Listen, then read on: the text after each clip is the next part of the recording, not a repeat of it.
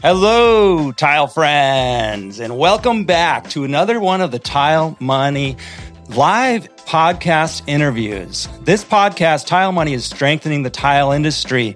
We are doing this with our unique business education from tile contractors for tile contractors. This tile, this education is assisting the whole industry, uh, every contractor worldwide, in fact, Today I'm wearing a shirt from Ontario, Canada, from D. Lusso. Thank you so much for this beautiful shirt. I'm wearing a hat from uh, Donald, D- Donald from New Jersey. Thank you so much for this hat. We're assisting tile contractors like Donald and D. Lusso to build profitable, sustainable businesses, the type of businesses that are good for the industry, the type of businesses that are good for the tile contractors, bottom line, and, and the, the communities they live and work in. Today, we have a great interview. We have no other than Chris Walker in the studio today. Let's hear it, guys. Put in your comments. Uh, let's make today's show an epic show. Uh, ask questions, uh, comment, follow us along. Help us create this podcast live. How cool is that? Chris is the vice president for the Northeast region for operations for the David Allen Company. The David Allen Company is one of the oldest tile installation companies in North America. Now, Chris has 31 years uh, experience as a professional manager, as well as an installer and a small business owner himself inside the tile industry. So, a lot of experience here. Chris is also the current president of the NTCA. He sits as a chairman for the ANSI, American Standards Institute. He's a voting member for the TCNA Handbook Committee. Those are just a few, not all, of the committees and volunteer positions he holds within the industry tile and construction. And even though Chris says he'll tell you that tile was an accidental profession for him back when he was uh, about to uh, uh, or attending school full time, he got started and he he started as a part time laborer and he went to school, college full time. He ended up, uh, you know, staying. Obviously, he made it his full time career and has been in the industry ever since. But before we bring him on and, start talking to him about all this good stuff, I want to take a minute to thank our sponsors. Now, these are the companies who are investing back in you, the tile installer, the tile contractor. They're strengthening the, the, industry with their dollars. They're putting their money where their mouth is, right? The NTCA, the oldest association, the oldest and largest association for tile contractors. Laticrete, the oldest inventor of thinset, manufacturer of, of materials, installation, grout, waterproofing. GoBoard, GoBoard is is newer, but GoBoard is is putting their money where their mouth is. They're investing in the co- in the industry. They're getting involved in the industry. HappyTileGuy.com, where you can get your your tile contractor websites built. And all of you patrons, like I mentioned today, DeLuso, Donald, you send me hats, you send me shirts, and you contribute to my Patreon account to help uh, assist other tile contractors. So Let's bring Chris on and see what he has to has to say today. I'm looking forward to this interview very much. Hey, Chris. How are you? Doing well, thank you. How are you today? I'm great. Thanks very much for having me. And I want to start by thanking you for all you do. And you're bringing a lot of guys from the trade into the business side and giving them lots of really great, useful information. I think it's one of the most exciting things we have going on right now in the trade. Well, I appreciate that uh, testimony and for you saying that, Chris. I, I really appreciate that. Uh, I'm excited to have you here today. We were actually uh, scheduled to do something earlier this year of, of, at coverings, and of course that did not happen. We were going to do a roundtable discussion and, and, talk about the business. So I've been meaning to get back with you. Jerry's with us from uh, Texas. Welcome to the show. Chris is here. Uh, we appreciate everybody being here, and you all can contribute to a great show by commenting. So, Chris, uh, for those of you, for those watching and listening to this in the future, give us your ten thousand foot overview of who you are and of your time in the industry. Um, you mentioned it a little bit. I I ended up uh, going back to school a little later. I, had been in college after high school. Um, then I went out to the workforce for a while. Went back to college and took a, a part time job as a laborer for a towel company. It was a friend of the family, and um, stuck with that for a little while, and then all of a sudden realized that you know I was communicating with the superintendents, communicating on job sites, and started to look at plans. Then went you know after college went inside on the business side and estimated, uh, learned how to do the office stuff, and basically what we call an office puff for many years. Um, and then I moved away from that business and moved back to my home state of Iowa and uh, started a small installation company where I was essentially, you know, a bucket and trowel guy, me and a couple of guys, you know, doing mostly residential, some small commercial work in the Midwest. Um, and then I had had that commercial experience before I went back to be on, you know, to, to, to run my own company. And then uh, ended up having an opportunity to come back to the East Coast, uh, uh you know, wearing a commercial hat with a friend and, and partner. And we had a small private uh, installation company doing mostly commercial work. And then got some opportunities to work with some really, you know, giants of the industry like Port Morris Tile and Marble, who's no longer um, uh, an active entity, but then uh, got introduced to the David Allen Company about 10 years ago. And uh, really blessed to be at David Allen. They're a fine, I mean, they're really an industry icon, and and uh, it's uh, it's been quite an opportunity. Yeah. Now I'm I'm kind of you know jumping to an assumption that they are the oldest uh, installation company, or is it? Would, would well, you- there's plenty of hundred year old plus installation companies. I know of a couple uh, in the New York market, and there's some guys peppered around the country. A couple of guys in Chicago uh, that I can think of off the top of my head. But uh, definitely, I mean, when you hit the hundred year mark, you pretty much have to stop explaining, you know, that you're a well established company. So. I think after 25 years, but yeah, I mean, definitely after 100, and that's that's an incredible f- feat. So, congratulations to uh, the you know the originators, the visionaries, um, and, and, all you hardworking men and women in the company who who are continuing to do that today. Um, I would like to ask you, you know, back when you went on your own, you said you moved back home and you started a small company for yourself. I, I you know, that's really a large amount of the audience listening today and in the future. So let's talk about that for a few minutes. Um, eh, you know, and I'm always curious to hear uh, older stories, stories about uh, how tile was installed and, and ran and, and all that good stuff. Um, well, you're making me sound old, man. No, no, no. It's you know what it you know what it is? Um, it's it's just our history and we're passionate people. And, and, so every time every tile person i know who has the opportunity to talk about our history wants to talk about it. So in your view back then how was the tile contractor installer viewed by the consumer? How were the relationships if any were they different back then? Well when you say back then i'm going to i'm to jump before the going back to iowa and starting the installation company to talk a little bit about the commercial work at the time when I first got in, in, in the tile industry. And, you know, a, a, big tile was eight by eight, right?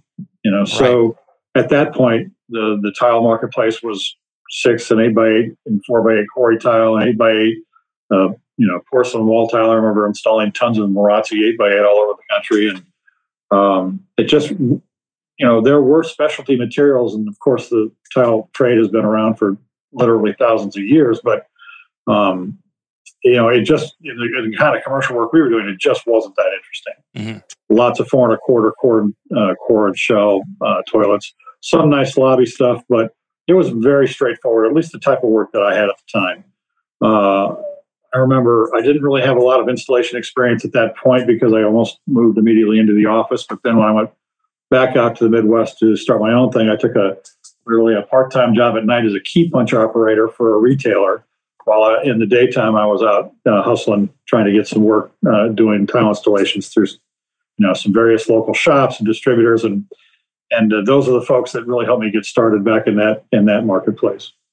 So it's been kind of an interesting ride. I've, I've, done some like most guys, right? I mean, I'm, I really enjoy going through Facebook and watching you know the GTP and, and Tile Geeks and stuff because I, I love watching guys post their work, guys mm-hmm. and gals, pardon me, mm-hmm. post their work, and they're so proud of these installations. And you know that's how we learn, right? Yeah. Most of us learn the hard way through our mistakes and our efforts, and just keep trying to plug plug away and move forward. Yeah, and I agree. You know, it it is how we uh, move the tr- the trade as a whole forward. I mean, I think of uh, Joshua Nordstrom, who just two days ago in in their tile um, artisan Facebook group with him and Lee Callywart, who who started that, and and Jane, he posted uh, an entryway. I don't know if you saw this picture yet, Chris. Yeah, and it, it awesome. looks like a hole in the floor. Yes, and, it's incredible. And so. you and I, you know, back, you know, we might say, well, you know, how, how the heck did he do that? I, I would never be able to do that. But what's beautiful about Josh and, and, Lee and all the all these groups, you know, the people who are participating, is he explained step by step exactly how he did it, and it wasn't even, you know, there is there's level of difficulty there, yes, and talent, yes, but it's not unthinkable that I would be able to do that if I just follow his step by step guidance.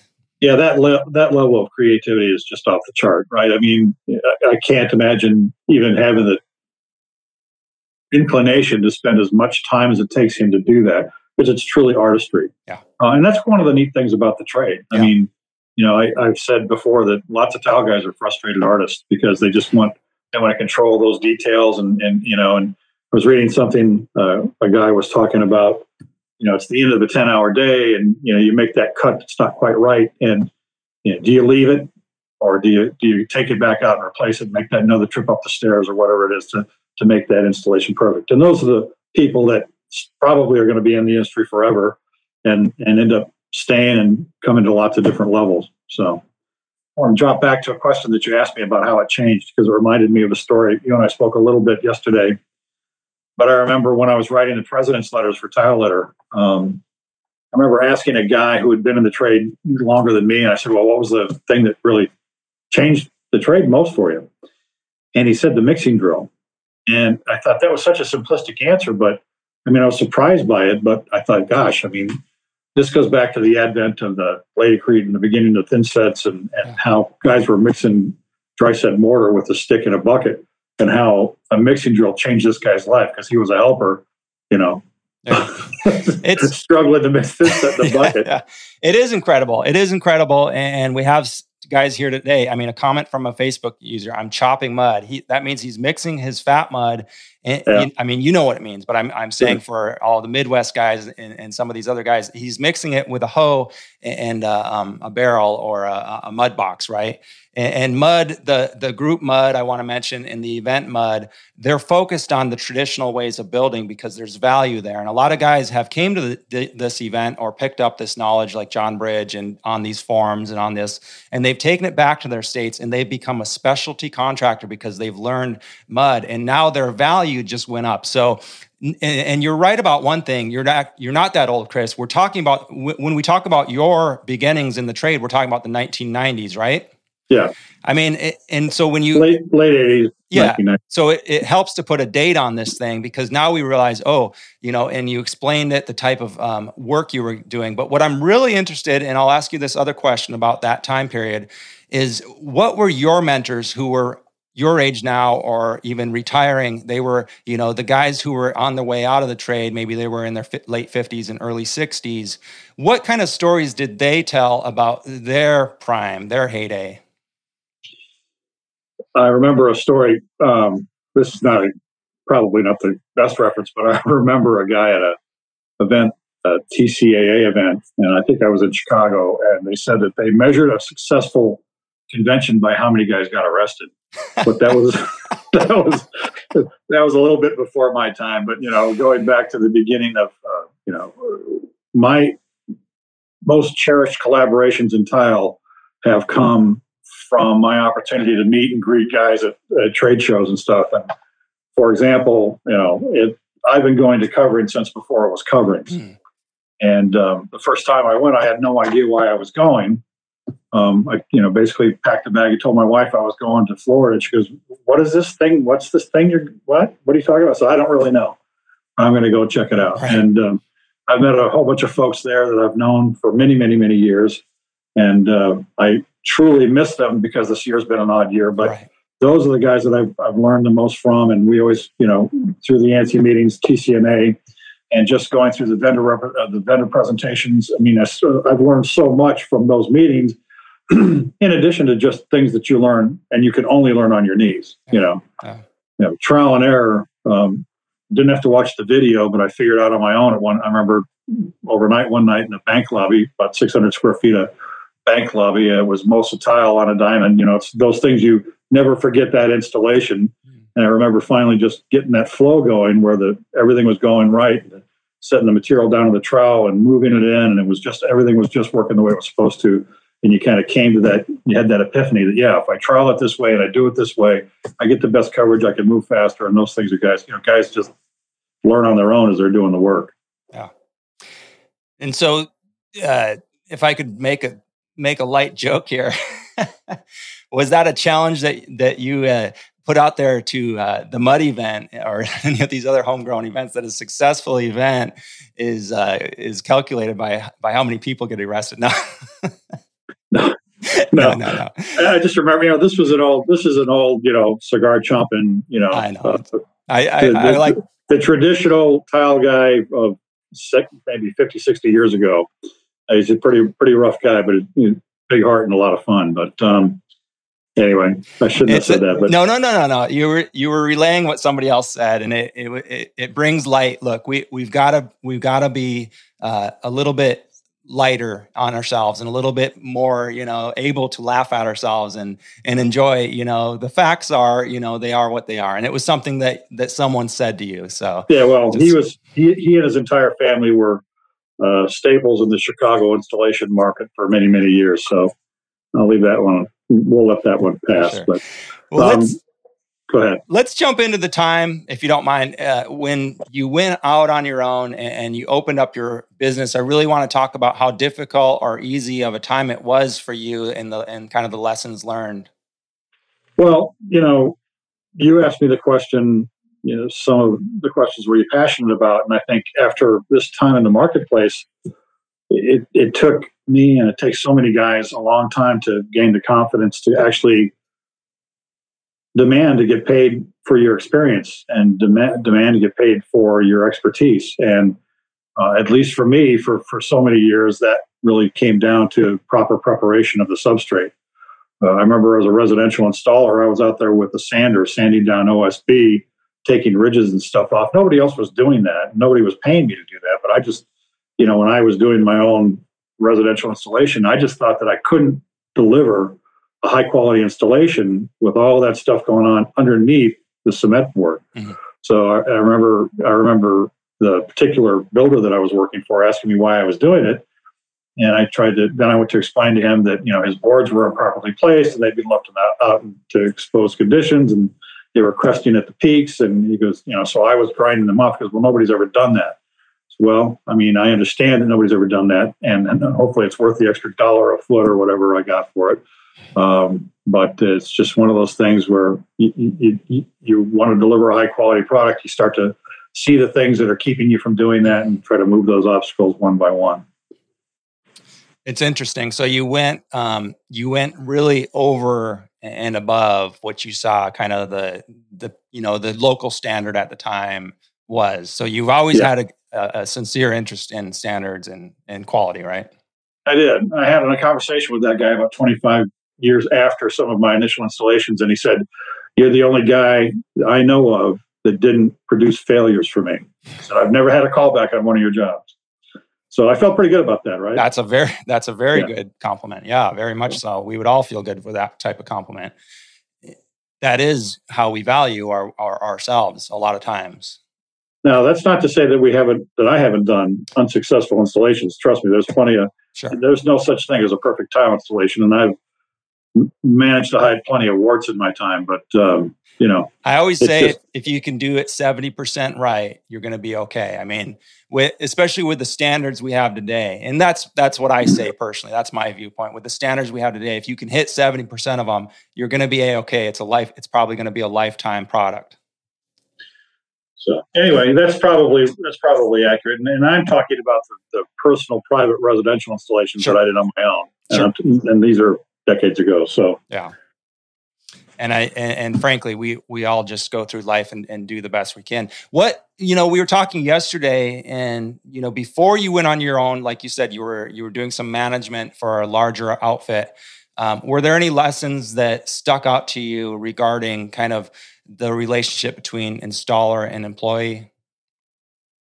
installer and employee well, well, well when you went out um, because you were you were a manager right and then you went out on your own um, and started hiring people for to work for you yeah i mean i, I again we relating to a story where i was a finisher to start and went in the office pretty quick so i didn't really develop much installation acuity it took me you know Um, I was never fast, but I was always concentrating on doing high quality stuff. But then I was working for a commercial company in New York City, and um, you know that that was all about production. And I remember, you know, honestly, um, I was always my job was to make sure that we were getting as much production as possible, and that's a uncomfortable. Superintendents have a very difficult job, right? Because superintendents not making anybody happy. They're not making the crew happy. They're probably not making the GC happy and you know, if anybody's happy with the superintendent, they're probably missing a beat. They're either giving up money to the GC or they're not getting enough production out of the out of the guys in the field. So, um, but then I remembered, you know, then I took a step out on my own again, and I remember uh, we talked about the story. I was it was it was late on a winter evening. Well, it was dark because I'm in the Midwest. It's 4:30. It's dark. I was trying to get a fireplace done before I went home. You know, residential installation three piece fireplace, two legs, and a, and a header. And uh, I cut the polished edge off of the of, of one of the legs. And I remember I was so disappointed with myself, but then I had that moment like, you know what? I would have just been all over a guy that did this in the field. It wasn't because I didn't care. It wasn't because, you know, I wasn't, I just, it was dark. There was one light bulb hanging in the middle of the room. I, I, I missed it. I wasn't thinking. It just happened. Yeah. And um, I thought to myself, gosh, you know, this is a hard trade. We're all we're all just trying to do the best, and I think that that that particular moment gave me some um, even greater appreciation for the guy on his knees. And, I, and I've told some other folks that have worked with us, not just here, but in my time in tile, that got kind of the attitude on about the guy on his knees installing tile. And I'd say, look, you know, you're overhead. He's the only guy here making money. I said, so you need to pay attention to what you're delivering, your attitude. You, you know, you're, we're all here just to make his life easy because if we're making his life easy, we're giving him the opportunity to do a great job. That's the only reason we, we survive. So that was kind of the paradigm that I tried to adopt for the most part going forward. And ever since then, for me, it's mostly been all about the craftsperson. Yeah. So, and that's really, I guess that's, I hope, hopefully, you know, when I'm dead and gone, that'll be the takeaway that I tried to do what I could uh, in the industry with all the other stuff that, that, that I have an opportunity to do. It's really all about the craftsperson and about the trade. So, yeah. Uh, I, I, love that story. Thank you for sharing, you know, that honest story. Um, very real. I think we could all relate to being on the job after we want to be, right? You're, you're kind of rushing, you're kind of doing that.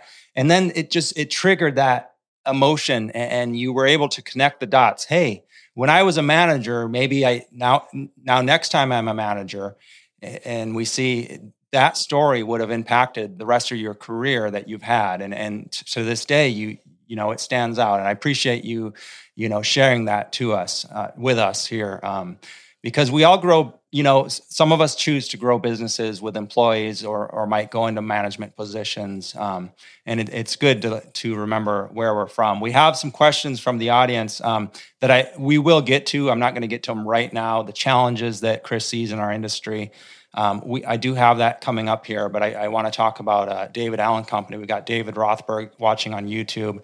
Thanks for watching, David. Thanks for your support. I appreciate uh, everything you do and done for our industry. So let's jump into the David Allen Company, if we could. A hundred-year-old company. So, what early history do you know that you can share with us about the David Allen Company? It's uh, it's it's it's actually pretty fascinating. Uh, there was Mr. David G. Allen, uh, started the company in 1920. Um, was recognized as a high quality craftsman, uh, recognized also early the value of relationships in the community and the industry. Uh, there was an association before NTCA was NTCA called the Southern Mantle. So I can't, I, I, don't, I don't recall, but there's a picture of Mr. Allen at a table with his essentially competitors and you know and, and other gentlemen from the industry uh, having that association meeting, mm-hmm. uh, and and this is where you get to share lots of uh, very constructive comments and you know information with each other. Um, he hired uh, on a temporary basis a young man uh, named Robert Robertson, whose uh, intention was to be there for a short period of time before he went on to his real job. So it was right. just a temporary position for him. Right. Um, I think he she shared the story just not too long ago. I forget what he said he was making. It was fifteen dollars a week. I don't recall exactly what he said, but it was a, fee appropriate for the time. Um, but um, through a bunch of serendipitous uh, situations, he ended up uh, essentially running the company after a very short period of time and has been involved in the industry for over 60 years, is currently our chairman. Uh, his brother, Dave Robertson's our CEO. Um, these are two people who had vision beyond day to day operations of Tile and Terrazzo. Again, always very committed to the to the industry, mm. uh, always very committed to the craftsperson and our associations that help. Uh, well, I mean, the, the charter of the NTCA is all about training. Mm. Really, that's what it's that's what it exists for. Same thing with the Ceramic Tile Education Foundation. That's all about training and certification, and um, you know that's very much a part of the David Allen legacy. Mm-hmm. The customer service, craftsmanship, professionalism, and integrity. And you know, that's what has carried the company through. Because if you meet even even the management today and the principal shareholders, uh, you know, uh, Art and, and uh, Martin, uh, these guys walk the walk. They're they're they're gentlemen of their word. They're gentlemen of their faith. Uh, it's it's uh, it's a very refreshing place to be, and and I'm blessed to be there. And, and, and honestly, I can genuinely say that if you're going to be in business, why not be in a business that that respects the craft and, and is interested in, in taking care of their employees? It's a, uh, it's a it's a pretty refreshing perspective compared to lots of businesses today that are you know just looking to burn up their people, and that's just not the profile that David Allen has, either in the industry or with their employees. So. Mm-hmm. Thank you for sharing that history. It's a it's a great conversation. It's you know, I share the same values and, and it might seem like we're having a conversation here that is is interesting and, but invaluable. But I really want to encourage the audience to dig deep there. Go rewind those last two minutes and listen to that again because you're you're gonna you're gonna hear insights. There was multiple multiple insights into what makes a company um, the type of uh, company, the comp sets up a company for success, the type of values that the leaders are going to, you know, share and and and express.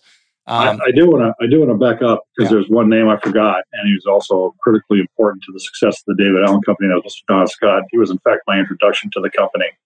Uh, I'm going to share a quick story about him as well. Is that um, you know there was a problem with an installation, uh, and Don heard about it. They got called back. It was a few years later, and and it was just one of those things where Don said, "Don't worry, we'll take care of it." And why? Because it was the right thing to do. Mm. And it's that kind of integrity that's been part of the company for essentially its entire existence. So, yeah. didn't mean to interrupt. I'm sorry. No, not at all. Appreciate that. And and what would you say their vision was when they were starting this company? Because not all of them, from what I understand, were um, necessarily, you know, not all the leaders necessarily came from the installation side of things, but well, what was their vision, you know? Well, yeah, it's interesting, and I I think it's true, and I don't know if it's true for every successful company, but I think it. Um, Mr. Robertson's background essentially was finance and accounting, mm. and our current president is a uh, is a uh, uh, certified public accountant as well. He's a financial guy. He's a numbers guy, and I think that that's real important because you see it every day, right? You see lots of uh, really skilled craftspeople who just aren't business savvy. They don't know, you know, they either don't know how to make money or save money or keep money or invest their money. And and um, part of the part of the strength and financial stability of David Allen Company uh, rests on the fact that uh, they were very very present relative to how do we successfully run a business, not just how do we get the material installed and it's also about you know trying to maintain that high level of craftsmanship that keep people coming back. I keep saying that you know you're only as good as your last five minutes on a job. Um, you know, every job gets tough at some point, but it's always about trying to finish strong and and walking away and holding your head high with what you've done. It doesn't happen every time. There's always issues, but it's really about how you go back and address those issues. Mm-hmm. Um, did I answer your question?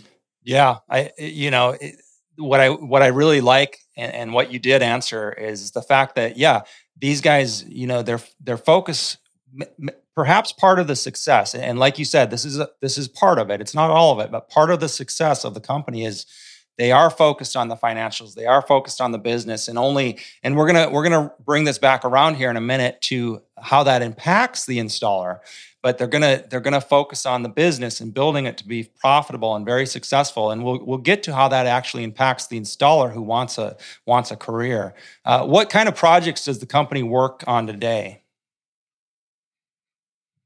yes we you know, we do it all. All, it's, all tile. yeah, we do it all. Um, you know, every there are branches. The the mothership is in Raleigh, North Carolina. It's a fabulous facility. It's a, essentially a, a, lifetime worth of uh, uh, of Mr. Robertson's collections and uh, an opportunity for for a tile and marble and uh, dimensional stone company to showcase those crafts because the office in Raleigh is essentially a showplace. Mm-hmm. Um, and um, we do a lot of pretty high profile, uh, very complicated uh, work. I would say that that would be our forte uh, because because we're such a large company with lots of infrastructure. It's real it's real hard for us to compete with the Lickum and Stickum guys because there's always going to be that Lickum and Stickum guy. And I we just we just can't be in that marketplace. I mean, I know that generally speaking, um, our price isn't going to be low. And it's not because we're just, you know, um, trying to take a whole bunch of extra dough on the job. It's because we have a full time safety director. It's because, you know, we invest in, in high quality equipment and safety and, and all those things. I mean, as an example, we're a platinum step participant. So if you know, at least in for the open shop companies for ABC, you know, your your you know your commitment to safety. I mean, all of those things are are part of the company culture. All of them require a lot of investment. Um, but those are the kinds of jobs that give people confidence to put us on a really complicated, larger project uh, that we're gonna that we're gonna we're gonna finish that job no matter what. And so the que- the question is, and it, it, came about here from the audience, Shannon Huffstickler. Um, you know, are you are your clients finding you because of those values though that you do bring or are you having to sell those values and say well look this is why we're the more expensive guy well, you sell those values, and hopefully you have to do it only once, right? Uh, because if, if you sell those values and you don't deliver, mm-hmm. it's why would somebody want you back, right?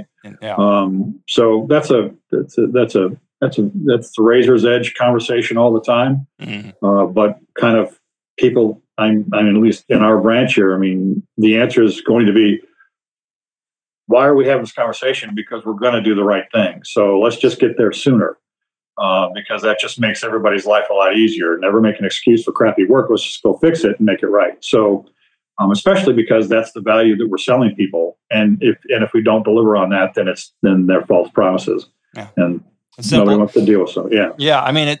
You know, it, it's really the simple, it, and it sounds simple, but I know it's harder to execute on it. But it is uh, a pretty basic, you know, um, you know, thing. Like uh, there's a book, you know, how to win friends and influence people. And it's a very large book. I don't know if you've seen this book, it's been around a long time.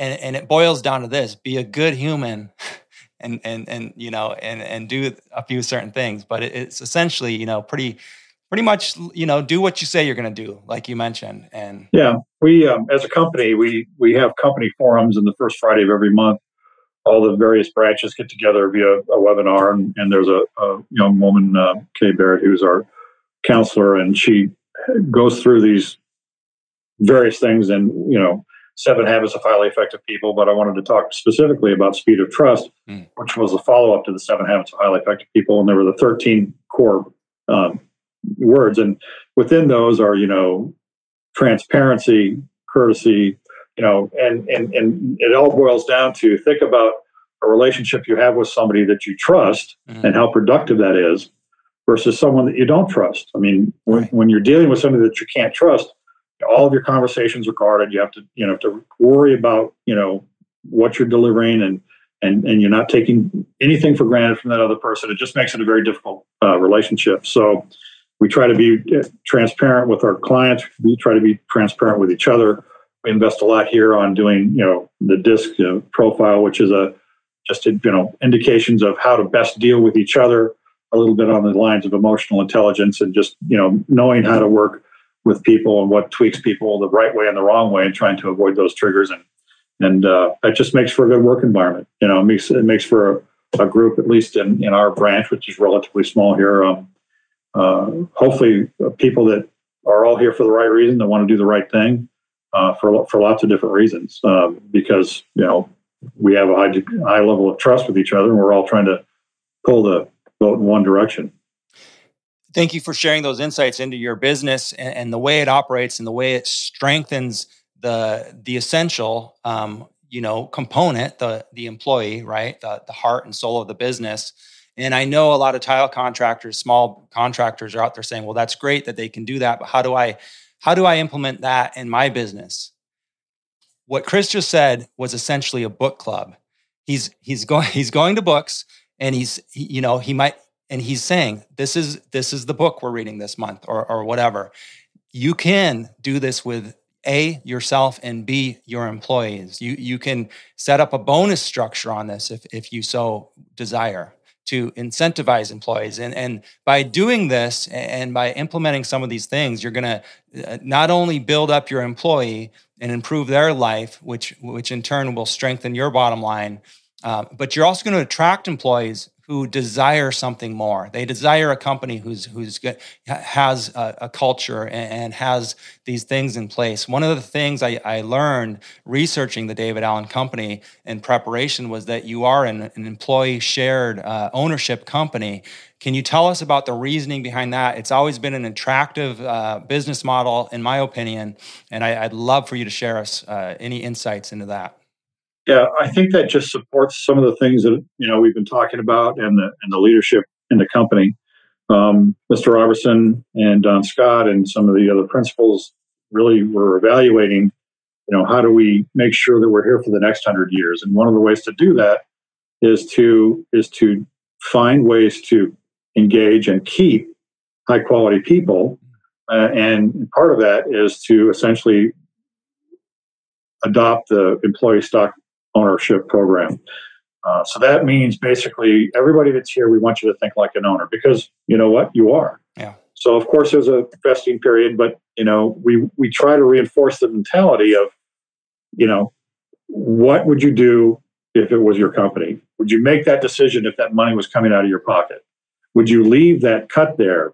You know, if if it wasn't, if, you know, this is your company and you need to represent it that way. So um, it's also about it's also about creating an environment where we're hopefully creating careers for people here, not just jobs. Because of course, you know, when you're young, you know, you'll you'll you'll you'll leave for a quarter of an hour. But uh, you know, as you start to mature a little bit, you get you know you start to really put into perspective what we're delivering. You know, 100% healthcare payment.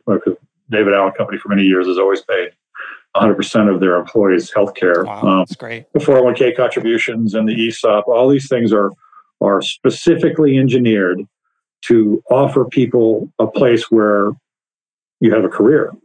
And it does very much what companies used to try to accomplish. You know, those stories with, you know, my dad worked for one company all of his life. Well, now it's like, well, you know, by the time you're, you know, you're 35, it's likely, statistically, you're going to have eight jobs. So uh, in our trade, our trade has and this goes back to tile now, has, has almost come full circle from those really simplistic four and a quarter eight by eight jobs. Now it's very much um, uh, uh, sophisticated, high technically, you know, very technical installations, porcelain panels, large module tile.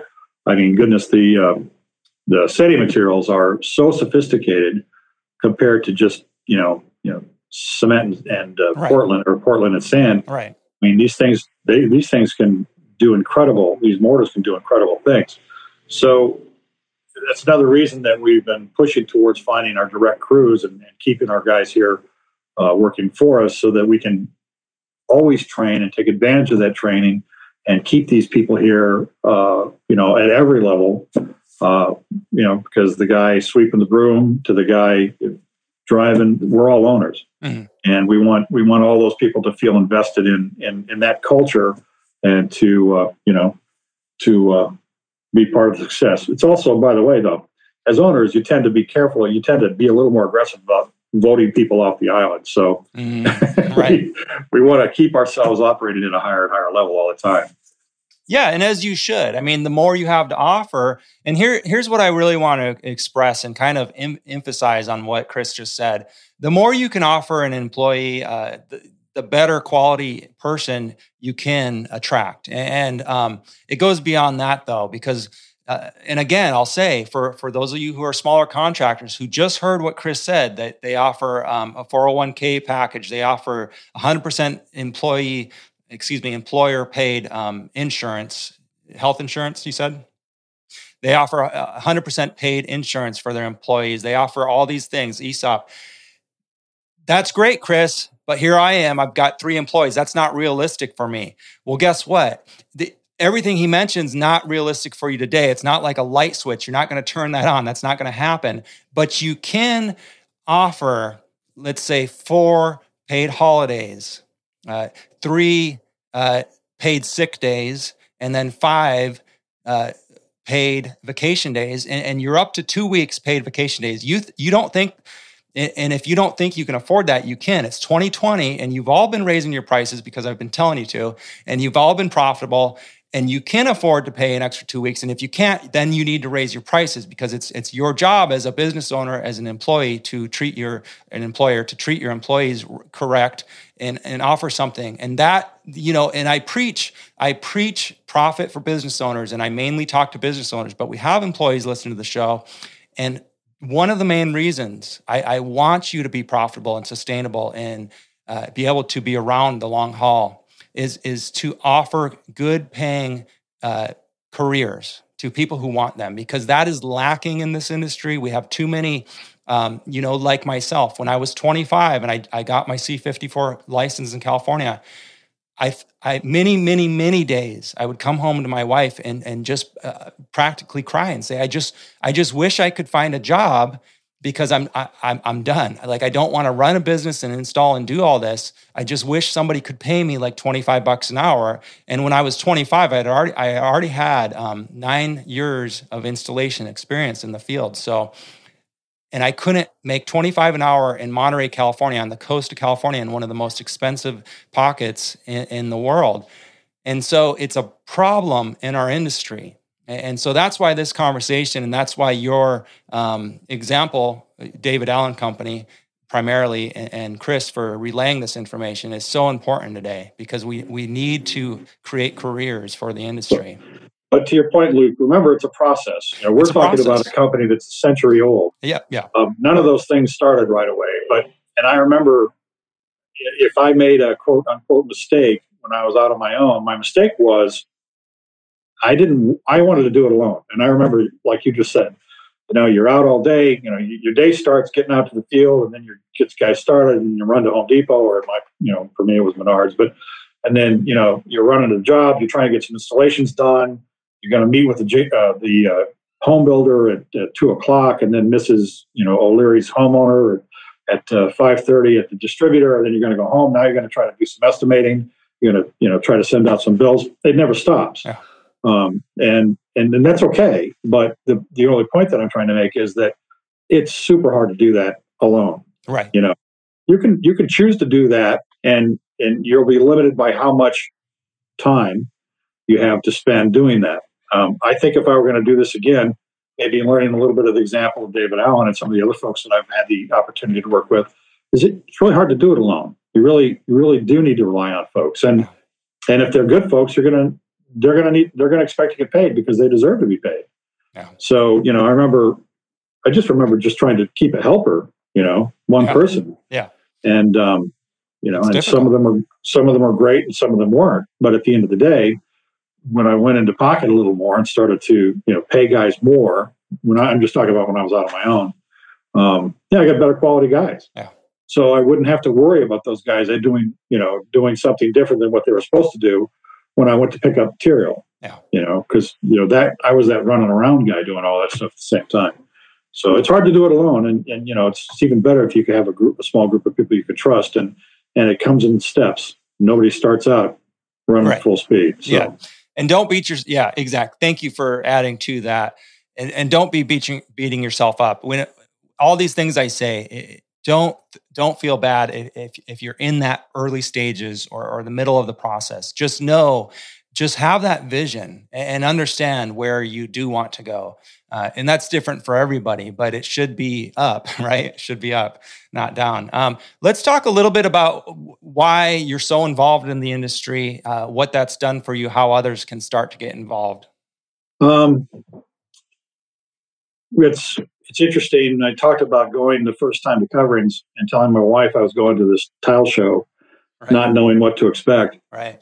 Um, and I went to, I, I, forget what they called it at the time, ITSE, something along those lines. But um, uh, I, as an installer, was beginning to really see the value of the, the difference in quality of products, the installation stuff.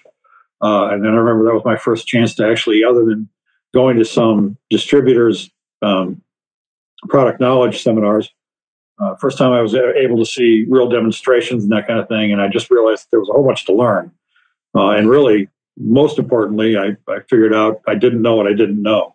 Right. And um, so that kept me coming back, and I got just involved on the technical side, mostly because as a as a small commercial contractor, when I had a failure or a problem because I didn't know any better, mm-hmm. it was super costly, right? Because this was money that was this this was this is what I call bread money.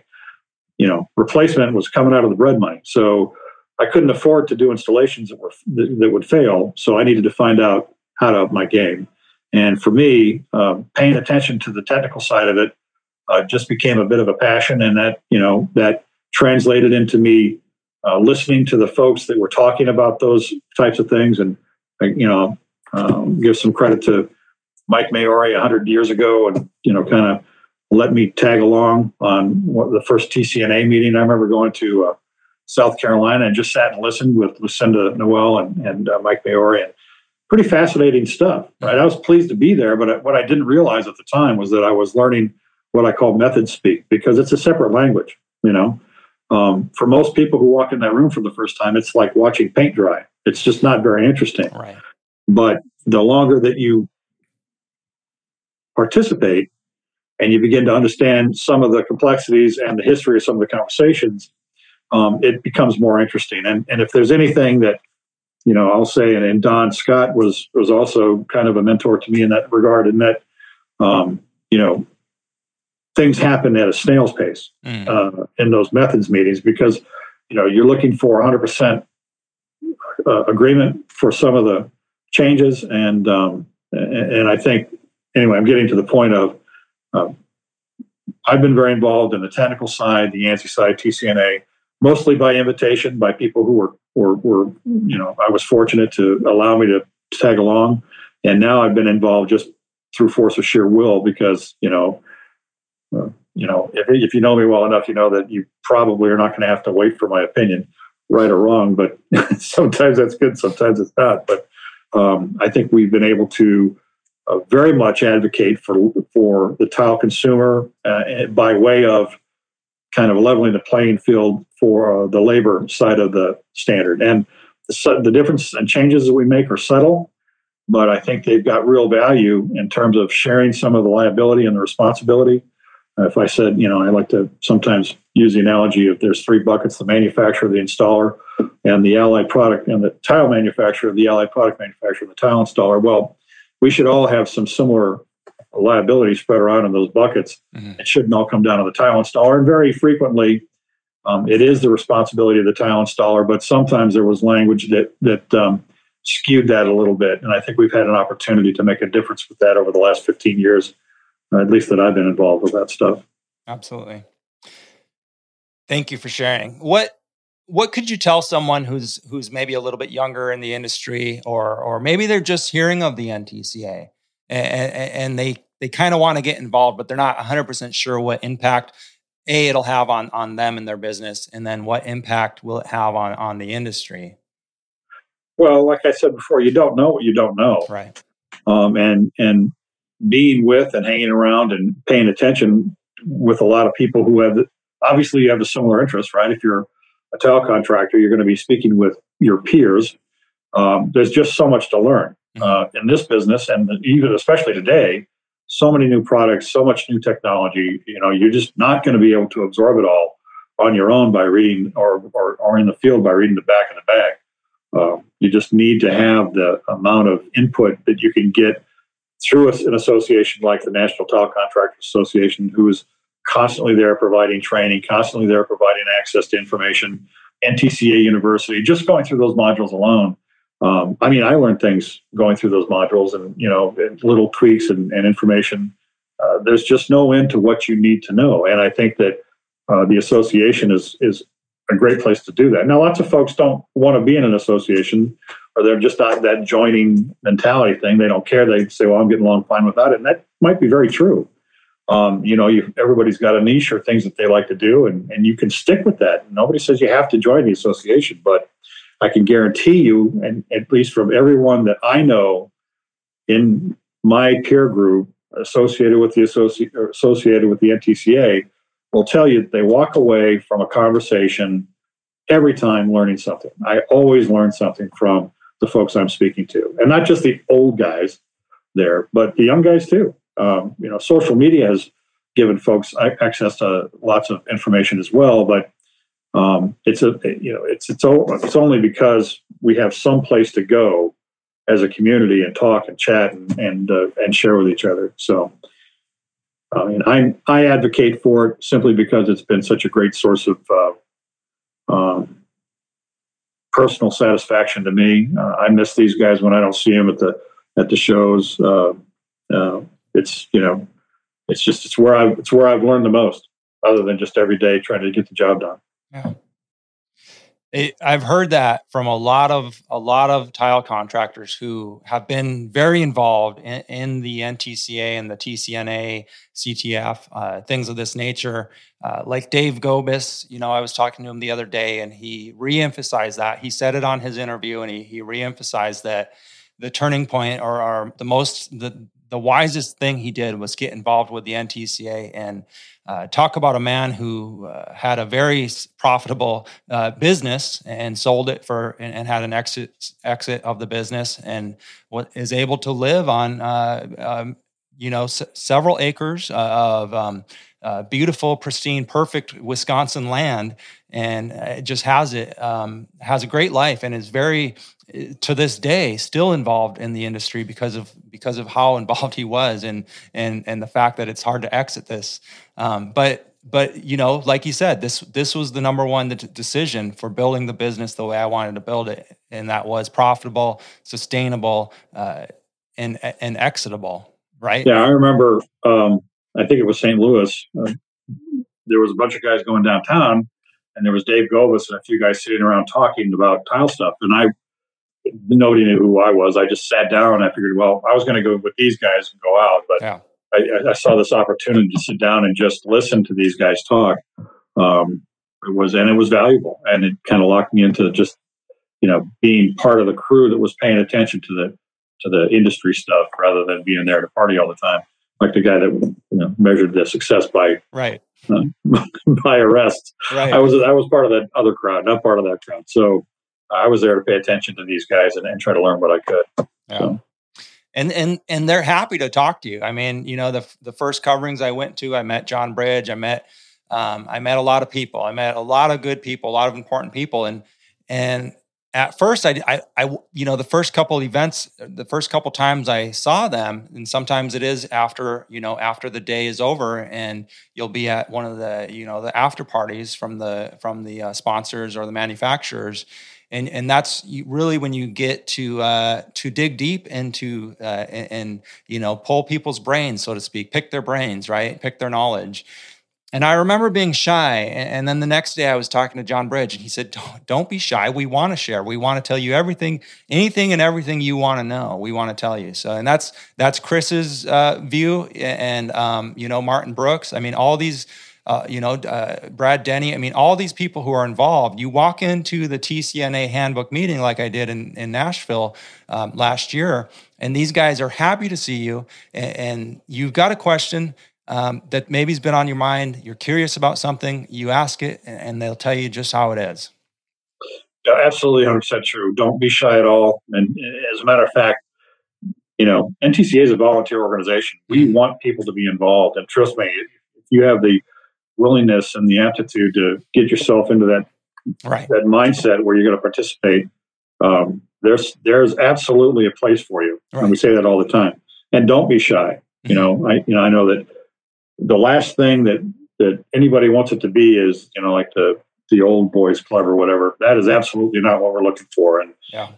it, it might appear that way in some respects, but that's only because people are afraid to come come talk to to the old guys. But we're looking for the young folks to come in and, and, and take over because you know it's you really are, and like yeah. I like I said in an earlier episode, you know, um, you know, in the annual meeting of the NTCA, they said who who's got it. You know, they they posed a question, and it was some changes they were thinking about consider considering making it within the NTCA, and they said anybody have questions.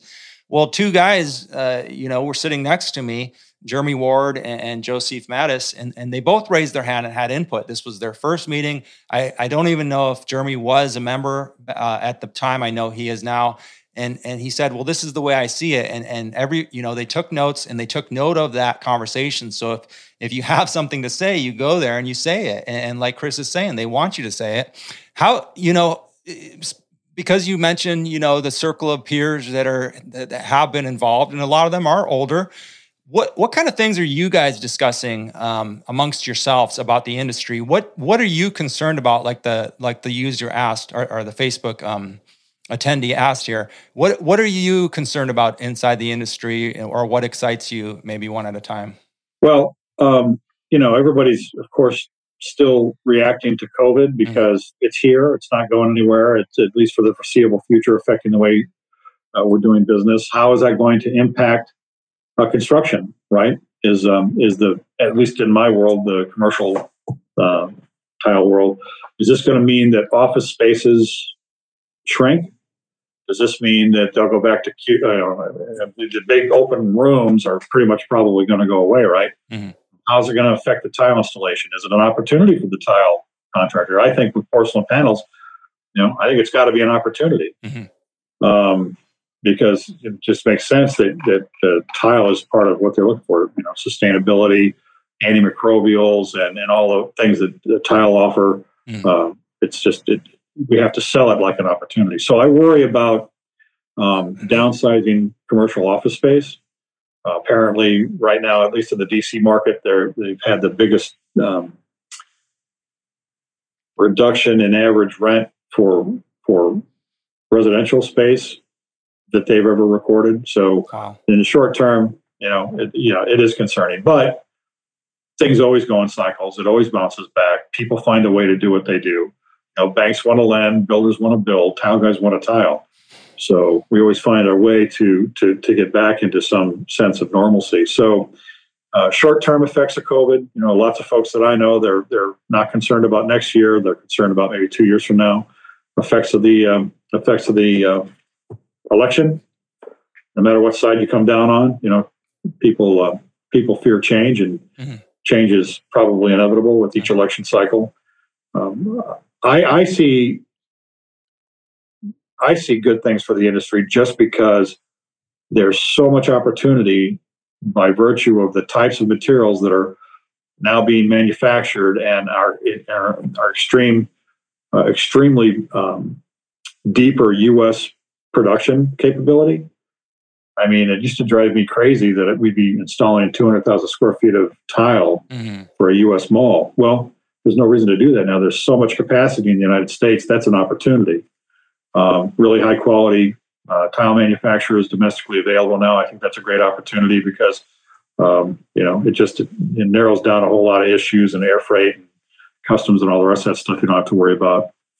I, I just I don't see I don't see a downside to what's going on right now. Uh, I see opportunity because because there's so much new going on with tile technology, yeah. setting material technology, uh, production technology. Mm. It's a whole different product than it was 30 years ago. Yeah, a lot of, uh, you know, and, and, this is nothing new. You know, like Chris says, change is always happening, uh, downturns happen. A lot of people will tell you, entrepreneurs, business owners, that every downturn, you know, every every time there's a, you know, a, a trouble in the economy, there's hidden opportunities that you can uncover and, and that will you know keep you afloat or maybe even excel. You might even have a, a, pro, more profit during a downturn. And you know it, it, it's kind of an interesting thing to say but if if so many business owners and, and, entrepreneurs say it there's there's a lot of truth to that. And if you dig around a little i'm sure i'm sure you know what i'm talking about and agree with this listeners um, that there will be opportunity you know and it's you know it's your job as a business owner to find it and uncover it and and stay afloat Luke, I can't see the chat. Have we responded to questions that have been asked or not? Well, we yeah, we've been there hasn't been a lot of questions. I will say, go ahead, uh, everybody. We've still got over twenty people listening here. Um, go ahead and ask your questions if you have questions. We had a question about um, uh, about concerns in, inside the industry, and you just answered that one. Uh, we had uh, uh, questions. You know, we've answered several questions already. Um, I, we haven't. I don't think I missed a, a question. I just saw Shannon. Hello, Shannon. Uh, asked a question about selling your value. Uh, and I'm paraphrasing a little bit. Yeah. Um, but you know, the only way to do that is to first have done your own homework. Right. You can't convey credibility without being knowledgeable. So um, that all goes back to training. You know, you're not gonna you're not gonna walk into a conversation as the newest tile installer on the block and, and be able to convey mm. your quality because a you have no reputation to back it up, uh, and again, like we talked about earlier, you're, you're only going to make that sell once, right? You can't back it up. So do your homework, know what you know what you're doing, and the training is is the first part of that. Um, you know, it's simple as read the back of the bag, right? So many people don't. And we do have we do have a question I would like to ask you, Chris. And this came not from a, a live member, but it actually came through my email yesterday. And so it, it, couldn't have came at a better time because this isn't really my forte. I don't have a lot of experience, you know, with you know sitting on the TCNA book like yourself, Chris. You know, I, I I'm a baby in the industry here, and so it couldn't come at a perfect time. This this kind of a, a deeper question or a concern that a tile contractor in southeast or excuse me northeast South Dakota. I'll, I'll paraphrase and pretty much read his question. He said, "I recently found the podcast and couldn't be more thrilled to find a community of people." that are passionate about this art like myself. I'm writing in regards to my concerns with some of the newer system shower floors, the underlayments, uh, the leveling systems. My concern with these products being summarized by saying I do not feel that they create a solid, unmovable surface enough to handle the amount of expanse and contraction that occurs due to their climate in South Dakota. You know, lots of freezing. I mean, it could swing 60 degrees in a day. I've, I've seen it. I grew up in North Dakota. it, have these issues be discussed? So I, I, would like to say this guy must not be on social media because these issues are discussed a lot and brought up. Um, but he says to clarify, he mud floats all of his shower floors and he, he over a pan liner with a pre-float and a membrane. So it sounds like he's doing it exactly the way you should in the TCNA handbook for that um, specification. And, and, he preps his floors with Tech 200 self leveler over mesh install floor heat inside the leveler. Um, so he's describing some of the things he's doing, but his his concern, he says, is that these some of the products haven't been on the market a long time.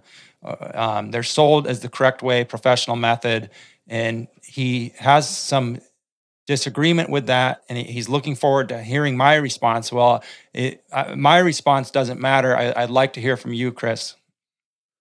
I, th- I think he's talking about a shower pan, so I'm not sure why he's concerned about expansion contraction, because presumably that's an interior installation. Mm.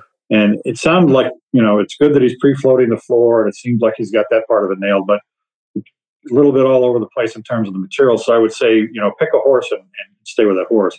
Find a full-service um, distributor or manufacturer of product that can that can check off all those boxes. One, because you'll have a system that's that's manufactured to work with all of the other components. Mm-hmm. And B, if you need help, consideration, or, or, or a little bit of support down the road, you know, you're going to have a relationship with the manufacturer of that product that's going to be interested, invested in, in, in helping get you on track. I mean, they are, they are there to develop you as a high quality installer of their product. That's their, bread and butter. Mm-hmm. Um, and most importantly, you become important to them and they're going to share with you, you know, they're, they're going to make you a priority. So um, everything that you did in individual steps, I get it. Uh, you know, the, the, the leveler over the mesh. I don't understand the uncoupling um, reference, but again, you kind of all over the place. So find a manufacturer of, the, of, a single product and go from the ground up and use that manufacturer's product and all the components as they're manufactured to interrelate to each other. Yeah. Does that does that address the answer? I think. I think I think it does, and I'll add, you know, my two cents um, for what they're worth. You know, it, it, eh, when we question things, like Chris said, you don't know what you don't know, and so for instance, I at the onset of this um, episode, I, I, said that Laticrete um, invented thinset, and, and then it, they got a lot of pushback when they invented thinset because everything up until that point had been mud set. But somebody had keep been keeping an eye on building trends, and they noticed that the direction the the the structures of the buildings were going. And they said, well, and they noticed pot, as well as some of the ceramic, the way it was fired and things needed, you know, to be, uh, you, you know, you needed the, late, the, the latex in there, right? Laticrete, latex and concrete. And, and so what ended up happening is when they built the World Trade Centers, they, they wanted to build the, the, the tallest buildings in the world.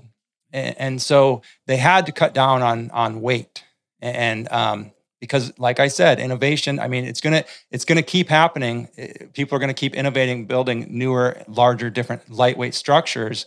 And so Laticrete came th- through and and got the whole contract because they were the ones that that were using this product and, and had you know invented this product that you know enabled the the world trade centers to be built and to be the, the, the tallest buildings in the world. So what i would like to say is you have to if something bothers you because you don't understand it, you have to go to the horse's mouth, like Chris is telling you here, and say, why, why, why do your products work? And then you have a choice, just like Chris said, you have a choice to join an organization or not. You have a choice. Well, either you can say, well, I know in my area that that my products work and I'm comfortable with them, but at least now I understand why they work. And so that's, you know, that's all really the that's really the only answer you can give is, you know, educate yourself, right? I've heard that story about the World Trade Center, and and I, of course I don't remember the specifics, but it had to do with being able to remove the thick set over 102 stories and two towers saved a tremendous amount of weight, right. which in turn saved them needing a tremendous amount of steel. Now this is you know in retrospect it's it's sad, just a whole sad association, but uh, it was an innovation at the time that was pretty legendary. Uh, right. And moving to the dry set thin set methods is really changed the industry. Yeah.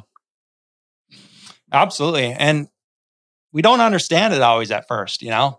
But when we go to, you know, and he he says he uses a, a tech, you know, company. And I know when I was in North Dakota, Minnesota, I used tech. That's that's what's predominant out there, one of the one of the companies.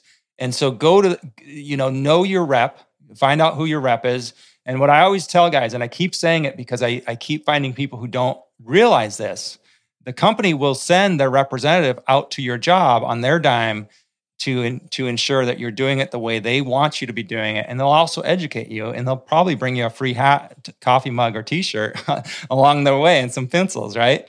And so it's a win-win-win. I mean you get some help you get some education and, and then and then you make the choice. Then you make the choice. Well am i going to am i going to keep doing it this way because and, and maybe you're doing it and there's nothing wrong. There's there's multiple methods that are approved and um, in the TCNA handbook, and and you make your choice. So educate yourself, guys, and and call your reps, get them on your job sites.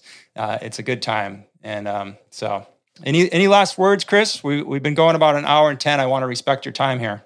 Well, no, I appreciate uh, the opportunity to talk with you, and hopefully we've been able to connect with somebody out there. And maybe by the time this gets on YouTube and gets passed around a little bit, it'll it'll uh, engage somebody in in a new way. I hope that's the case.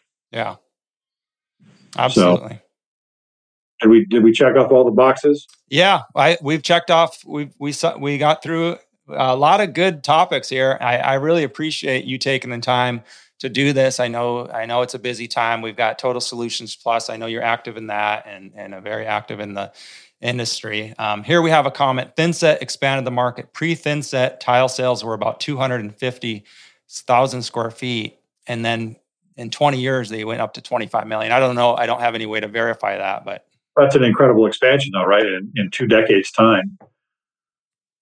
Yeah, I mean, just just unbelievable. I mean, I don't even I, I can't even do the math in my head, but from a quarter of a million to twenty five Yeah. million. Yeah, I, I refrain from putting a doing, doing that math out loud as well. But yeah, that's pretty incredible expansion. Yeah. Thanks for being here, Kevin Ford. Appreciate it. Waterline Tile and Design from Morro Bay, California. Shannon, thanks for being here. We appreciate your input. Everybody who commented, we appreciate it. This guy says he could do the math. So um, better than me. it's actually it shouldn't be that hard. It's it's twenty five thousand. So there's I don't know if it's ten x. I don't know. All right, Chris. Well, once again, I appreciate it. You have a good day. Enjoy your weekend. All right, see you. All right, tile friends. Well, that was a great interview with Chris. I really appreciate him taking his time to share his knowledge, his experience with us. And I want to thank all of you. We had uh, 25 of you the whole time. We had 35, and I know um, some of you came and went. If you're if you're catching snippets of this, maybe you came in halftime. You can listen to this in the podcast on a podcast player in your cell phone or on YouTube if you like watching it um, and viewing it. So on any podcast player, Spotify, iTunes, etc., on your cell phone as well as YouTube. Um, and again, thanks for being here, guys. I appreciate your support. I appreciate all the patrons who support me uh, with monthly donations. I, I truly do. Um, together, we're building up the industry. We're building up the installer. Uh, we're helping contractors everywhere. So until next week, enjoy your weekend and enjoy your families and stay profitable out there, tile friends. Take care.